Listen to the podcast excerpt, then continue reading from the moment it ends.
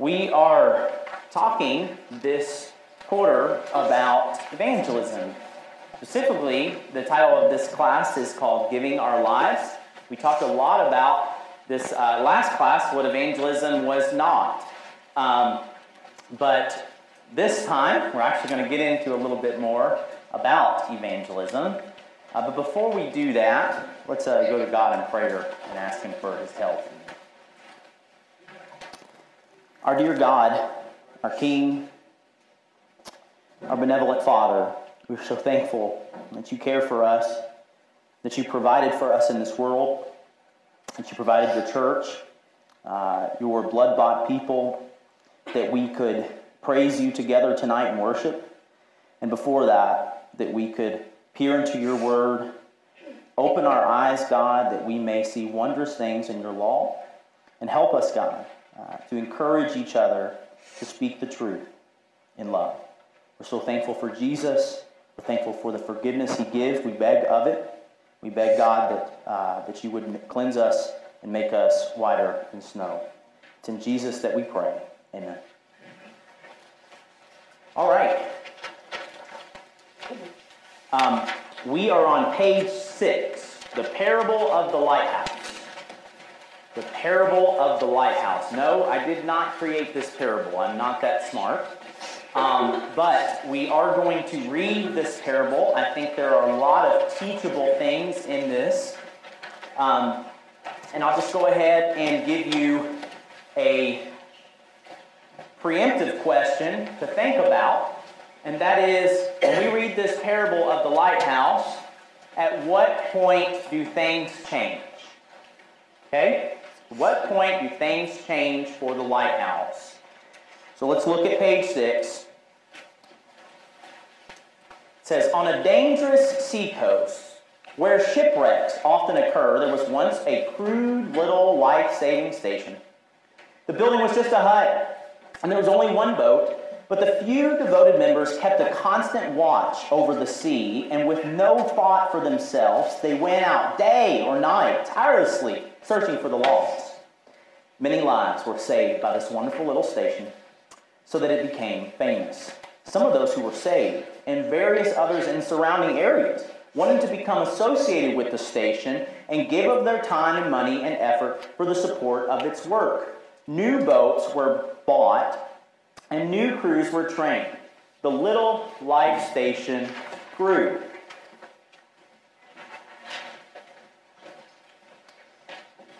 Some of the new members of the life saving station were unhappy that the building was so crude and so poorly equipped. They felt that a more comfortable place should be provided as the first refuge of those saved from the sea. They replaced the emergency cots with beds. They put better furniture in a large building. Now the life saving station became a popular gathering place for its members. And they redecorated it beautifully and furnished it as sort of a club. Less of the members were now interested in going to sea on life saving missions, so they hired lifeboat crews to do this work. The mission of life saving was still given lip service, but most were too busy or lacked the necessary commitment to take part in the life saving activities personally. Well, about this time, a large ship was wrecked off the coast, and the hired crews brought in boatloads of cold, wet, and half drowned people. They were dirty and sick, and some of them had black skin and spoke a strange language, and the, the beautiful new club was considerably messed up. So the property committee immediately had a shower house built outside the club where victims of shipwreck could be cleaned up before coming inside. At the next meeting, there was a split in the club membership. Most of the members wanted to stop the club's life saving activities as being unpleasant and a hindrance to the normal pattern of the club. But some members insisted that life saving was their primary purpose and pointed out that they were still called a life saving station, but they were finally voted down and told that if they wanted to save the life of all various kinds of people who were shipwrecked in those waters, they could begin their own life saving station down the coast. They did. As the years went by, the new station experienced the same changes that had occurred in the old. They evolved into a club, and yet another life saving station was founded. If you visit the seacoast today, you will find a number of exclusive clubs along that shore. Shipwrecks are still frequent in those waters, but now most of the people drown. So, where did things change in that life saving station? Priorities? They lost a sense of purpose. They lost their sense of purpose. Attitudes. Look at that um, uh, where, where it started to go wrong. Look at uh, the third paragraph and uh, sentence two. They felt that a more comfortable place should be provided as the first refuge of those saved from the sea. Where did their focus go? Inward. Right? Inward. Not outward. And what the purpose, as someone said, the purpose of this life saving station. It turned inward. And when it turned inward, what did you end up having? Yeah. Bickering, fighting, division, new life saving stations, and new ones, and more. And the pattern just keeps going. Um, other thoughts about that parable or, or comments?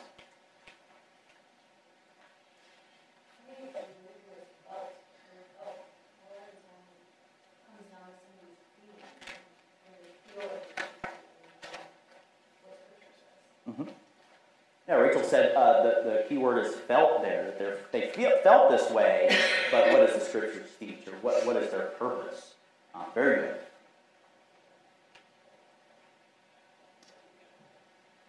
What about that second paragraph? What's going on there?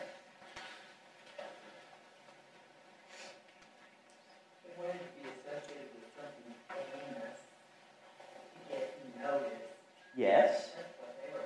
Yes. So you have people who want to save lives, and then you have people who want to kind of stand next to them and say, hey, I, I, I contribute to that. Uh, what maybe is a parallel to that in the church? Well, keep up the good work. I'll keep giving the money. Yeah, we pay the preacher for that, right? And that's we're evangelistic at Law Church because we pay that preacher and he does the evangelism. This is the start of then at the then it just gets worse and worse in uh, verse four. Paragraph four, less of the members were interested, and so uh, they um, they wanted to hire boat crews where they wouldn't have to do it at all, um, almost like a missionary society. Um, and we'll just send money, and then a bunch of people will go out. Well, what's this whole deal with um, with the uh, showers outside the the place? What's going on there? It's almost like what James refers to the sin of partiality. Okay. Uh, they're they're looking at value, reputation, other than the inward person. Okay. Other thoughts? That point, its purpose was utterly changed. We don't, we're not worried about, we're worried about what- what it, what it appears to us rather than, you know what? Sometimes the dirty clothes, the, they smell like sheep, the, let's keep them over there. Yeah. Y'all sit at the back, not at the front. Say that again. Sit at the back. Yeah, sit at the back, not in front. Um, just the idea that they're different than us. You know, maybe they say weird things in Bible class. Maybe, maybe they, they believe weird things. Is that okay? For somebody just coming in, doesn't know a lot, should we be patient? I mean, I, I've known situations where uh, some uh, some church has grown, and there has been tension between the old and the new because they kind of messed up what we've had. Is that the point? That we we're wanting to keep what we have? What do we actually, if we do that, if we want to do that, what are we called in this parable? We're really a CLUB club. That's all we're doing. We're not the church of Jesus to go into the world Um, and so, uh, you know, there's some there's some underlying stuff that goes on with that. This idea of pet sins, you know, or or, or pet problems that we have, um, and that we think that we could we make sure everything is cleaned up in somebody's life before uh, they come. Um, and that's really an underlying problem of saved by works, not by grace.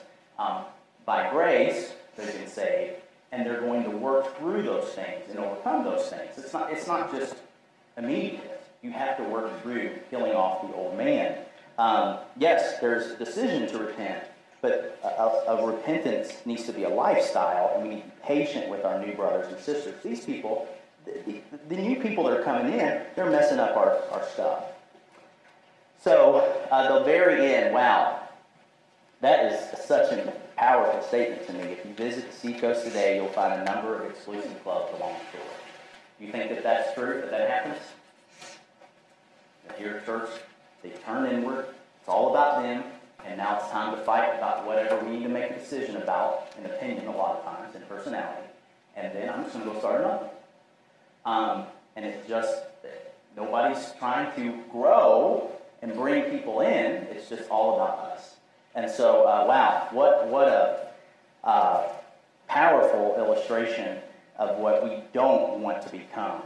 Um, and that's what underneath, I don't know if you can see that writing, but what happens uh, under the subtitle, what happens when a church stops doing what it's designed to do?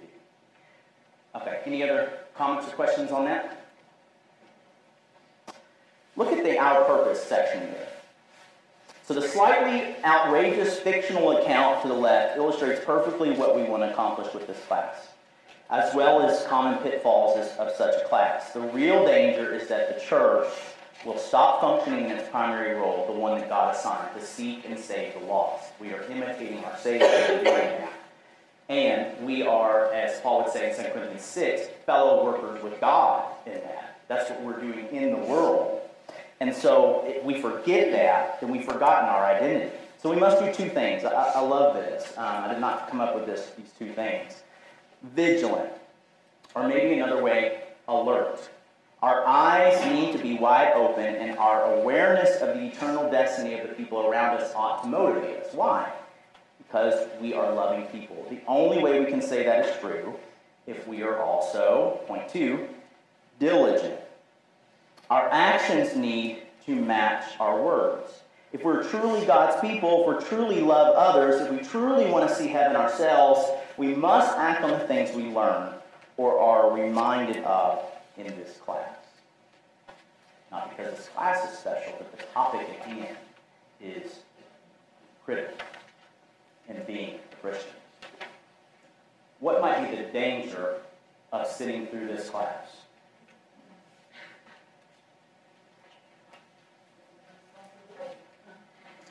You're going to have sense of responsibility, and if you don't, what might you do? You might build up callous. So I'm asking you to open your heart and to accept that responsibility. And we'll talk about it tonight. Not a responsibility of you got to be perfect, but a responsibility of who you are. Okay?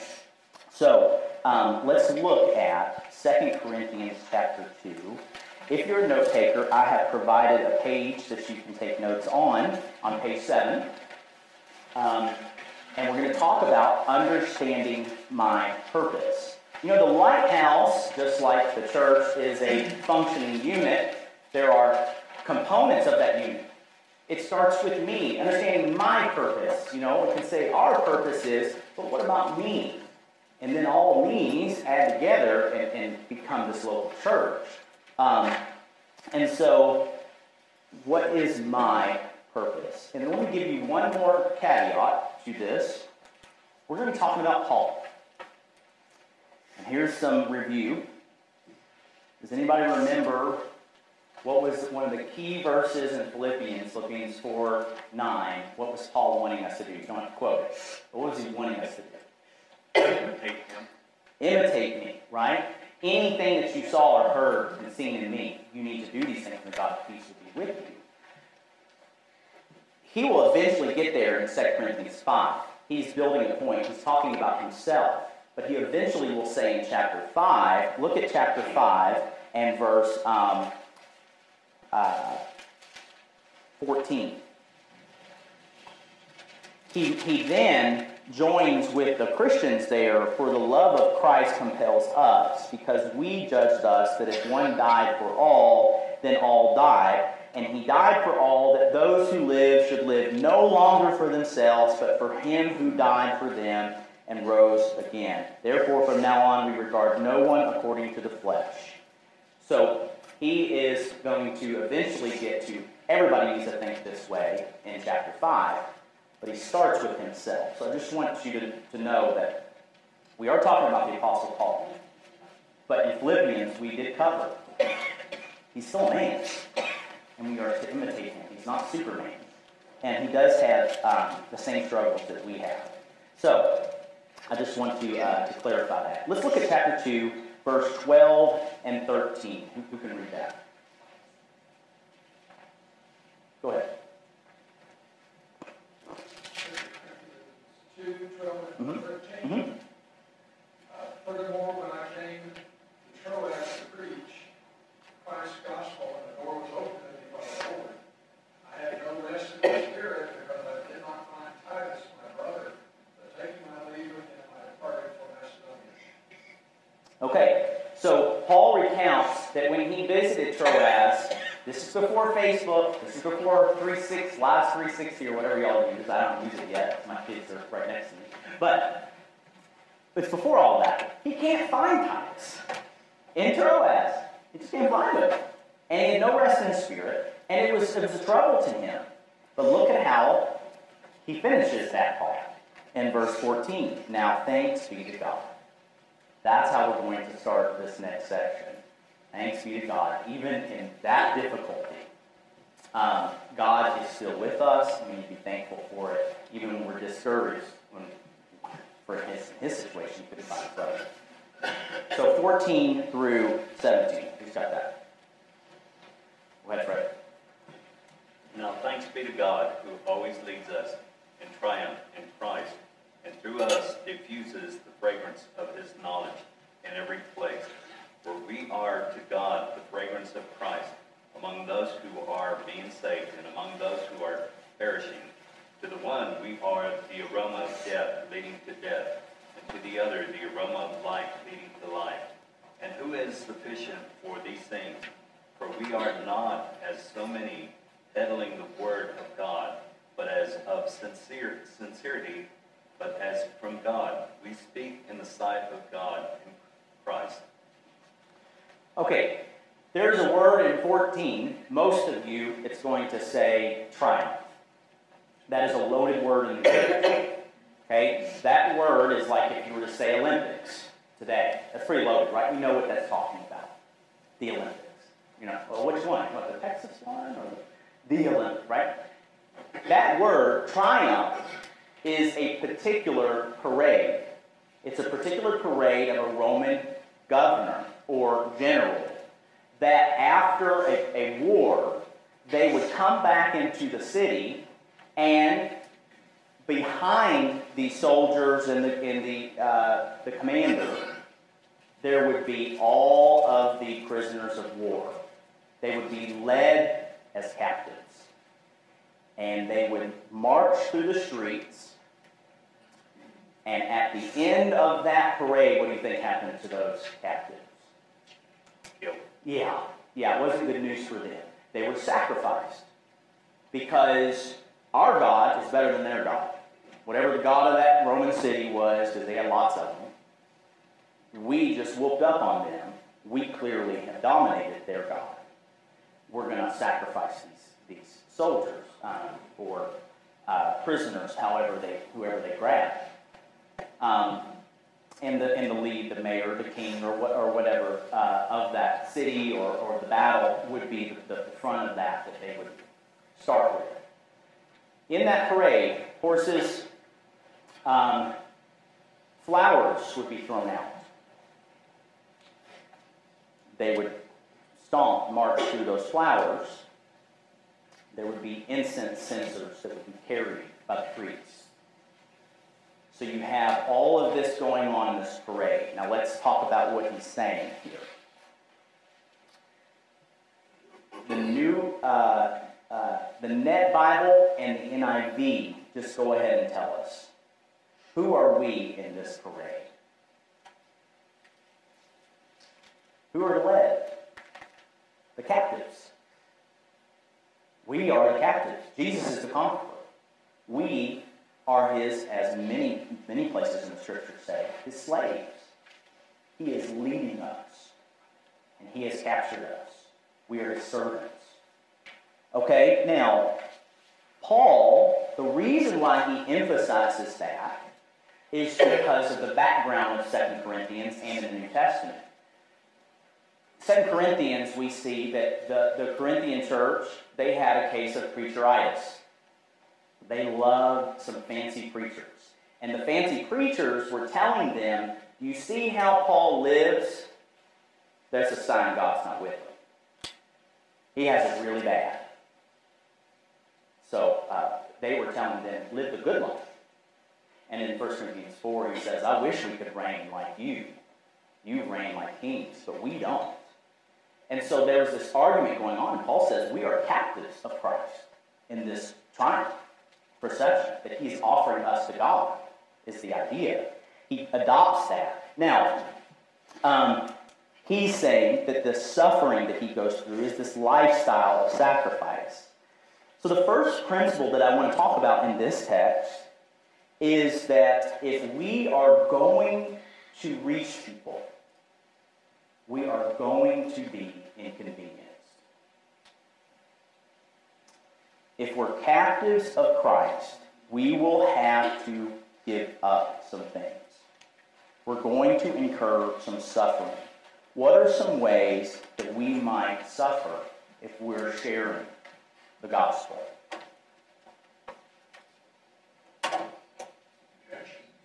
Okay, rejection, relationships. Time away from your family. I think that's a big one, especially in our modern culture where we have so much to do. You're going to have to give up your time and your schedule. If you're working with somebody and you're trying to help them know the Lord, and they call you at 9:30 at night, or 10:30 or 1, and they're struggling with something and they need your help, are you going to say, ah, you know, just call me in business hours for the Lord? Is that how it's, we, we, just have to do, we just have to go. We're going to incur some inconveniences when we give ourselves as captives to Christ. Other thoughts?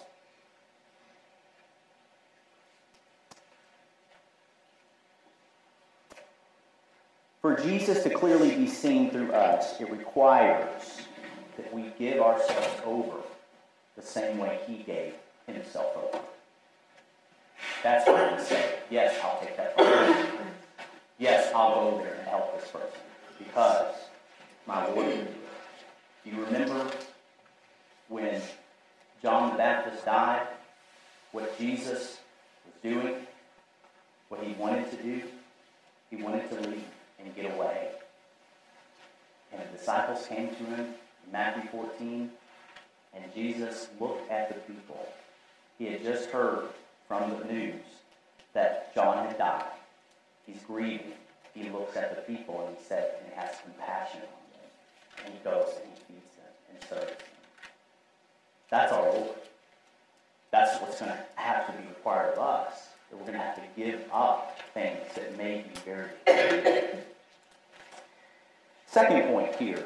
We cannot change the message to make it more acceptable or smell better. Notice in verse 14, he leads us through, and in that, when those soldiers were walking through, the prisoners were walking through, those crushed flowers, it would fill the street. The incense, all of these fragrances were filling the street. And so he, he diffuses through us the knowledge in every place. And so um, we can't change that message or make it smell better. We can't have discipleship light or a diet church that we're offering to people. It's going to lead them to give of themselves. We are that aroma in verse 15, for we are to God the fragrance of Christ among those who are being saved and among those who are perishing. Um, why would we be an aroma among those who are perishing? What do you think that's talking about? Or why would we do that? Encouragement. Okay? Okay? Think about, I know this is not a picture we think about often, but think about that there's two situations going on in that parade. There's a great celebration that's happening. The smell means we've won. But that smell also means what? Someone's dying.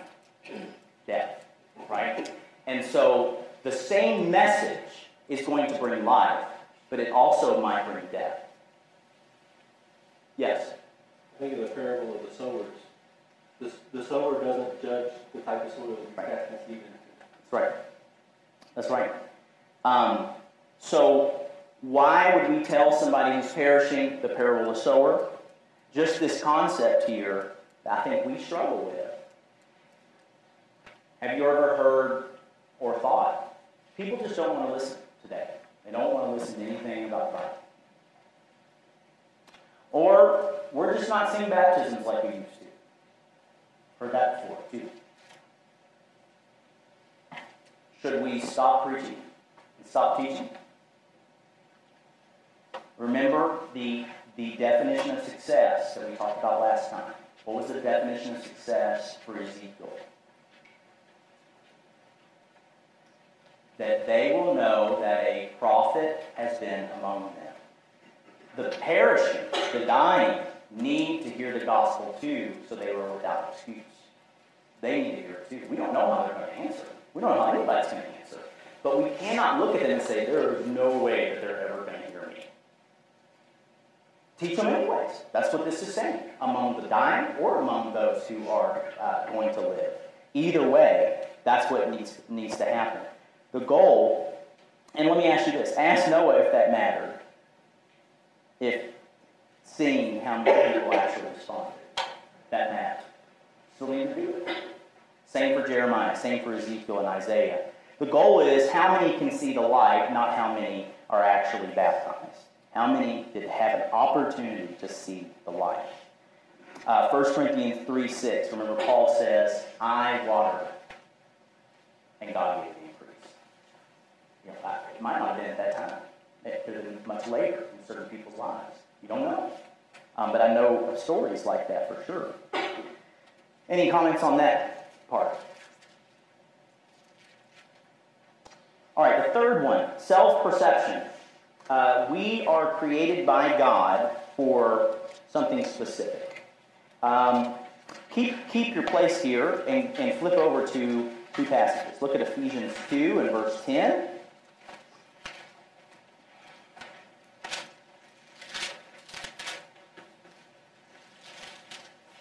Ephesians 2 and verse 10.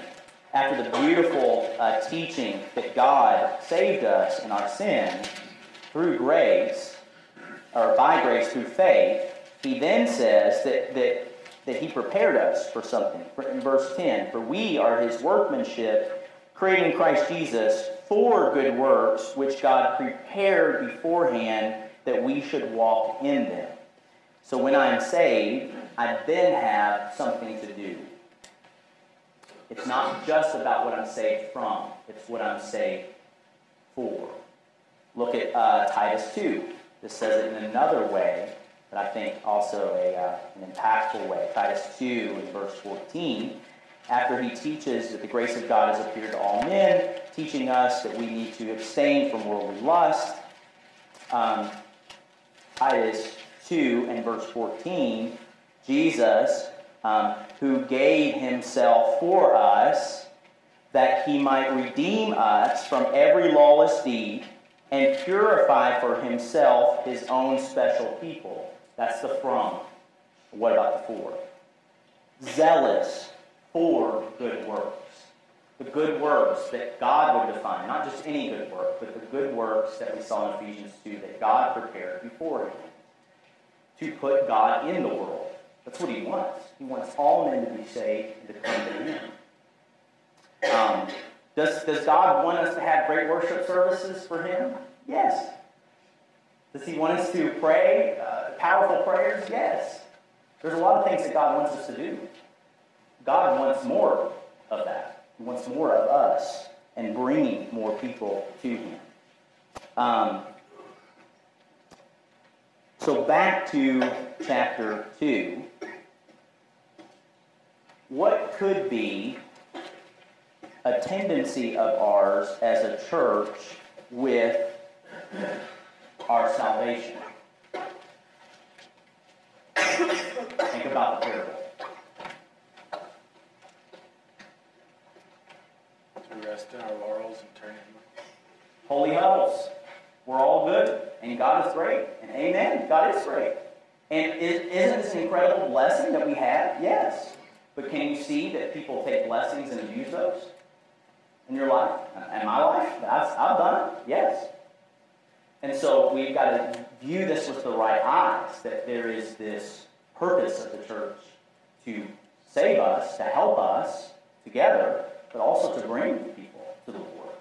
Um, and so there's that twofold purpose uh, in our in our um, our work together. What did Jesus expect of his people at the very beginning of the Sermon on the Mount? Besides the Beatitudes and their attitude, the way that they handle themselves. What did he want from them? That they were going to be what? Starts it out. You are the light of the world. You are the light of the world. And you need to be doing those good works so that you can be seen by men. Oh, yeah, that's what it says. To be seen so that they will glorify your Father in heaven. There's a wrong way to be seen, like the Pharisees, but there's a right way in that we are out there. We are involved in people's lives, and they see it. And it made me think about the last thing we talked about, um, about service, evangelism and service. And one of, the, one of the things I just want to give some advice on is what do we do in a situation, or maybe you, you can share a better one than I have. Um, what do we do in a situation where we're praised for helping somebody? What should we say? Should we just take credit for it, thank you, and move on? You've got the How, how would we do that? Besides, like, awkwardly shooting them down. My duty. Okay, I'm doing, I'm doing my duty. I'm doing what, what I, I believe is right. Just like John the Baptist, always pointing to Jesus. That's what we need to do. The Lord has been really good to me. I'm just trying to share with you. Simple. You don't have to go into a big diatribe. But you're sharing that I'm doing this because of my Lord. I'm not doing this because I want you to pat me on the back. I'm doing this because I'm wanting to glorify Him. Um, and so uh, we may not always have that opportunity to speak, um, but we definitely don't want to just take the credit for it. Um, God's been so good to us. Okay, um, another passage. Look at chapter 4, verse uh, 7. And I am sorry, I told you to read chapters 2 through 4. We're not going to talk about 3, but it built right into 4, so you'll be ready for this conversation. Um, I should have just said, look at page 7 here.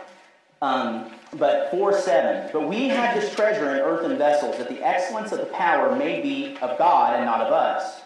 We're hard pressed on every side, yet not crushed. We are perplexed, but not despaired. Persecuted, but not forsaken. Struck down, but not destroyed. Always carrying about in the body the dying of the Lord Jesus, that the life of Jesus also may be manifested in our body. For we who live are always delivered to death for Jesus' sake, that the life of Jesus also may be manifested in our mortal flesh. So then death is working in us, but life in you. We die to ourselves.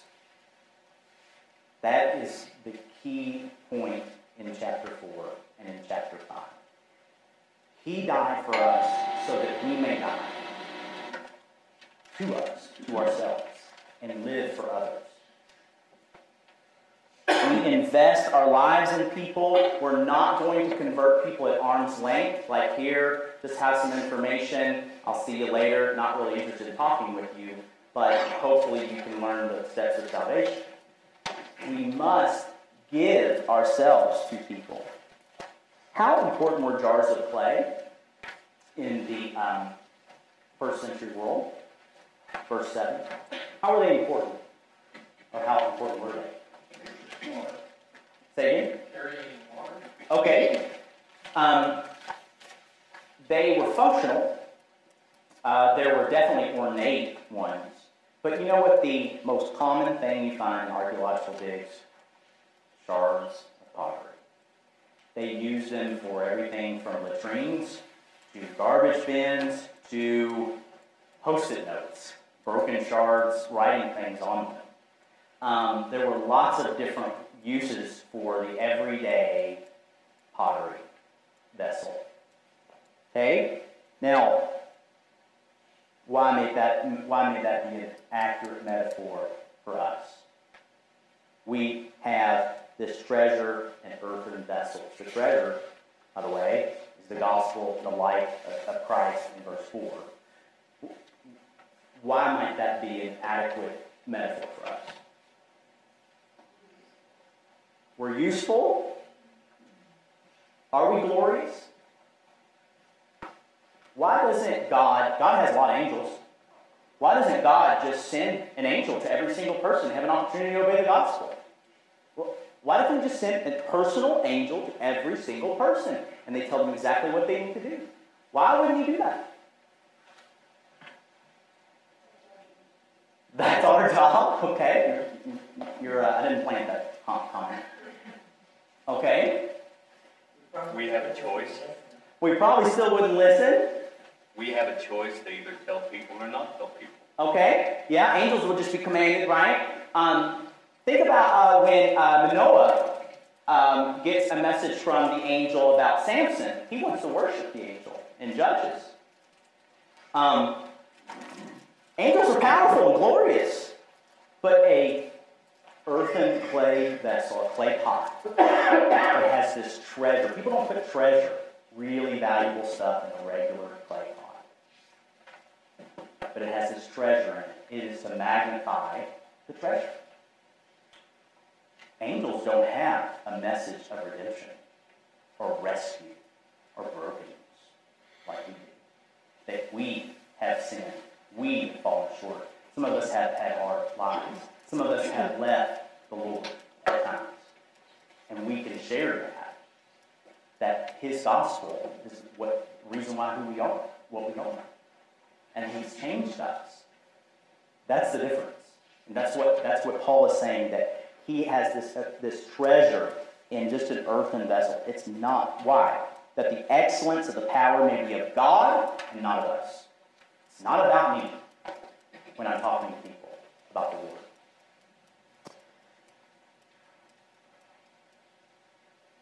Our role. You ever felt this? I can't do this. I'm incapable. I stumble all the time. I, I, I don't know what to say. And I'm scared. Remember Solomon when he said to God, I feel like a little child. And that's what Jesus wants us to be. He wants us to be humble and realize that we are. Look at uh, chapter 2 again and verse 16. I think about this verse all of the time. At the end of verse 16. And who is sufficient for these things? When we're going around trying to tell people about our God, who goes out there and says, I'm doing pretty good? Who is sufficient to carry this incredible message and talk about the world's greatest need? Can do it? And in verse 4, um, excuse me, verse 5, not that we are sufficient, uh, chapter 3, I'm sorry, chapter 3, verse 5. Not that we are sufficient of ourselves to think of us of anything as being from ourselves, but our sufficiency is from God. That's where it lies, not in trust in the Lord in this process. Go out there and trust in Him. You are going to mess up. But you are not an angel. You're just a clay pot.